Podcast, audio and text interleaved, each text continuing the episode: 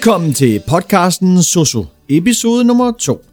Mit navn er Kennevedel, og jeg er i gang som social- og sundhedshjælperelev, som er min opvarmning, inden jeg starter på assistentuddannelsen på Soso Nord i Aalborg.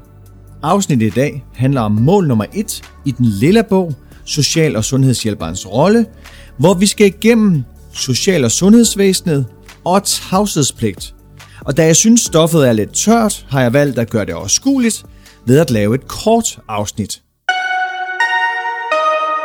I mål 1 lærer vi, at eleven kan anvende viden om social- og sundhedsvæsenets opbygning og lovgivning herunder menneskeretlige principper, tavshedspligt, agtindsigt og samtykke til at kunne varetage social- og sundhedshjælperens arbejdsområde.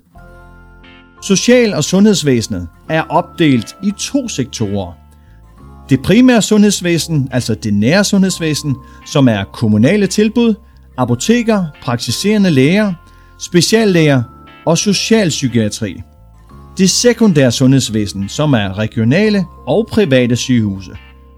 Statens opgaver de består af udenrigs- og forsvarspolitik, politi og domstole, motorveje og statsbaner, universiteter, gymnasier og erhvervsskoler, asylcenter og flyt, flygtninge indvandrerpolitik, overordnet planlægning på sundhedsområdet. Folketinget laver lovgivning, som landet styres efter. Vi har Sundhedsstyrelsen under Sundheds- og Ældreministeriet. Sundhedsstyrelsen de rådgiver minister og andre myndigheder om sundheds- og ældreområdet. Der rådgives både om sundhedsfremme, forebyggelse og sygdomsbehandling. Og så har vi øh, Styrelsen for Patientsikkerhed under Sundheds- og Ældreministeriet. De står for tilsyn med sundhedspersonale og sundhedsvæsenet. Autorisationer til sundhedspersoner, patientklager, patienterstatninger, utilsigtede hændelser og international sygesikring. Så har vi regionernes opgaver. Det er drift af sygehuse, somatiske plus psykiatriske, overenskomster med praktiserende læger og speciallæger. Det er det, der betales via den offentlige sygesikring. Så har vi erhvervsudvikling. Vi har drift af institutioner for udsatte grupper og grupper med særlige behov inden for specialområdet. Så er der kommunens opgaver, som står for dagpleje, børnehaver og folkeskoler, kultur og fritid, hjemmepleje i form af praktisk hjælp og personlig pleje, hverdagsrehabilitering, genoptræning og vedligeholdelsestræning. Så har vi revalidering, hjælpemidler og boligændringer, plejehjem og ældreboliger. Så har vi øh, praksissektoren, som består af privatpraktiserende læger, speciallæger, kiropraktorer, fysioterapeuter, tandlæger, fodterapeuter, psykologer med videre. Parterne i øh, praksissektoren er private erhvervsdrivende, det vil sige, at de ikke er offentlige ansatte. De fleste har dog aftaler med det offentlige, f.eks.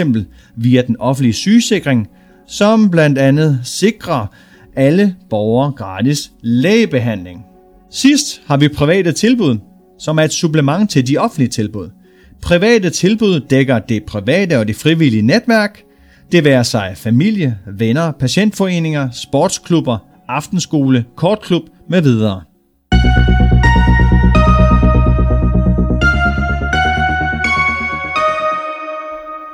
Tavshedspligt.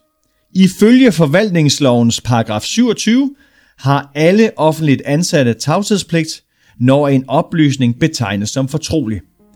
Men hvad dækker tavshedspligten? En myndighedsperson må således ikke videregive oplysninger om en borgers helbred og andre fortrolige oplysninger uden vedkommende samtykke. Så tavshedspligten den omfatter for eksempel oplysninger om diagnose, indlæggelser, behandling, psykiske eller sociale problemer.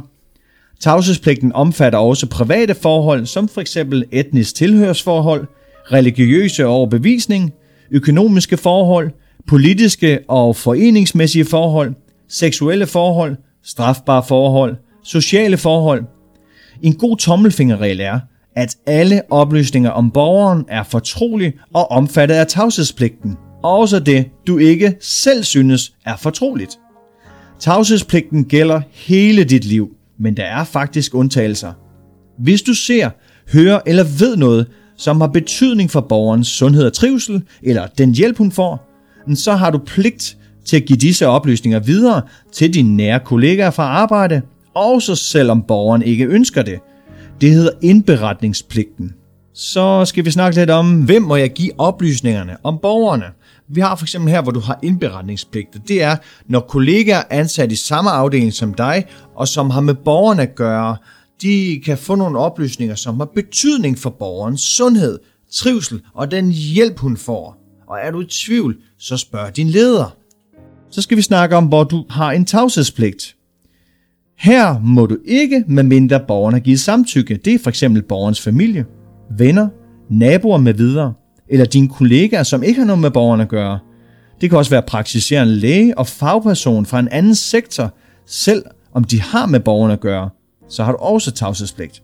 Tavshedspligten gælder også imellem personalet, hvad angår borgerens private anlægner, som ikke har betydning for den hjælp, han hun får. Så tavshedspligten den gælder også interessante, sjove oplysninger, som man blot vil underholde frokostkollegaerne med. Så har vi et spørgsmål, der hedder, må jeg give oplysninger om borgere videre til pårørende? Nej, det må du ikke. Heller ikke ægtefælde. Pårørende kan således kun blive informeret om borgerens tilstand, hvis borgeren har givet samtykke til, at de må orienteres. Og ligeledes må naboer og andre heller ikke få oplysninger uden samtykke. Samtaler om borgeren skal derfor foregå således, at andre ikke kan overhøre samtalen. Men nogle gange, der må du godt videregive oplysninger til pårørende.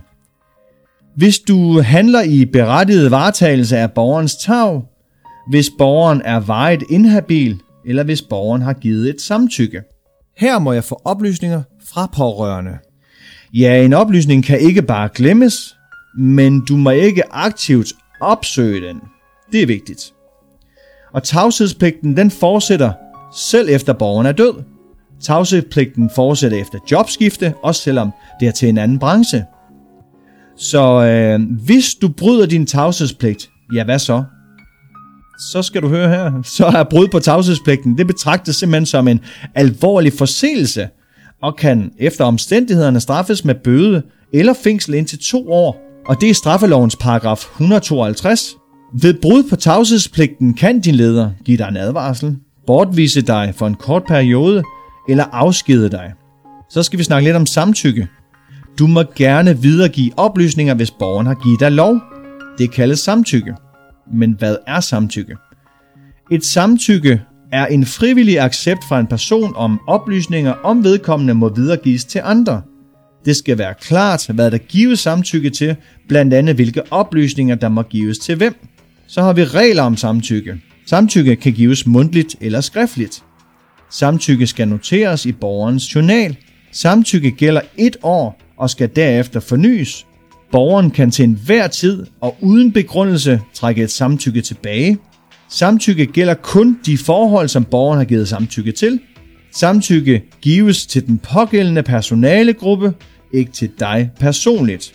Så har vi informeret samtykke. Og der kan man sige, at inden for øh, patientbehandling, der benytter man udtrykket informeret samtykke. At et samtykke er informeret betyder, at patienten eller borgeren har fået de nødvendige informationer om risici, alternativer, udgifter med videre, og derved har et reelt grundlag at træffe beslutninger på. Så et hvert samtykke bør være informeret. Så har vi fuldmagt. Og en fuldmagt det er en skriftlig tilladelse til at handle på borgerens vegne, det vil sige et skriftligt samtykke til at gøre noget. En fuldmagt bruges især, når man skal i banken eller på posthuset for borgeren. Det kunne være at hæve penge, hente pakker med videre.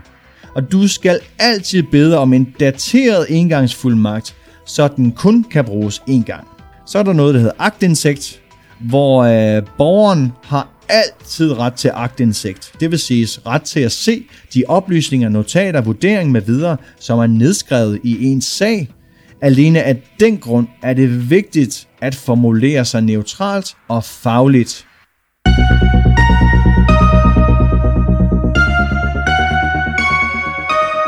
Hermed er vi færdige med gennemgang af mål nummer 1 i Social- og Sundhedshjælperens rolle. Du kan finde mig på det sociale medie LinkedIn, og så er du selvfølgelig velkommen til at skrive en 5-stjerne anmeldelse, så podcasten kan komme til at ligge bedre i søgeresultaterne. Vi ses derude, hvor vi ønsker at gøre en forskel.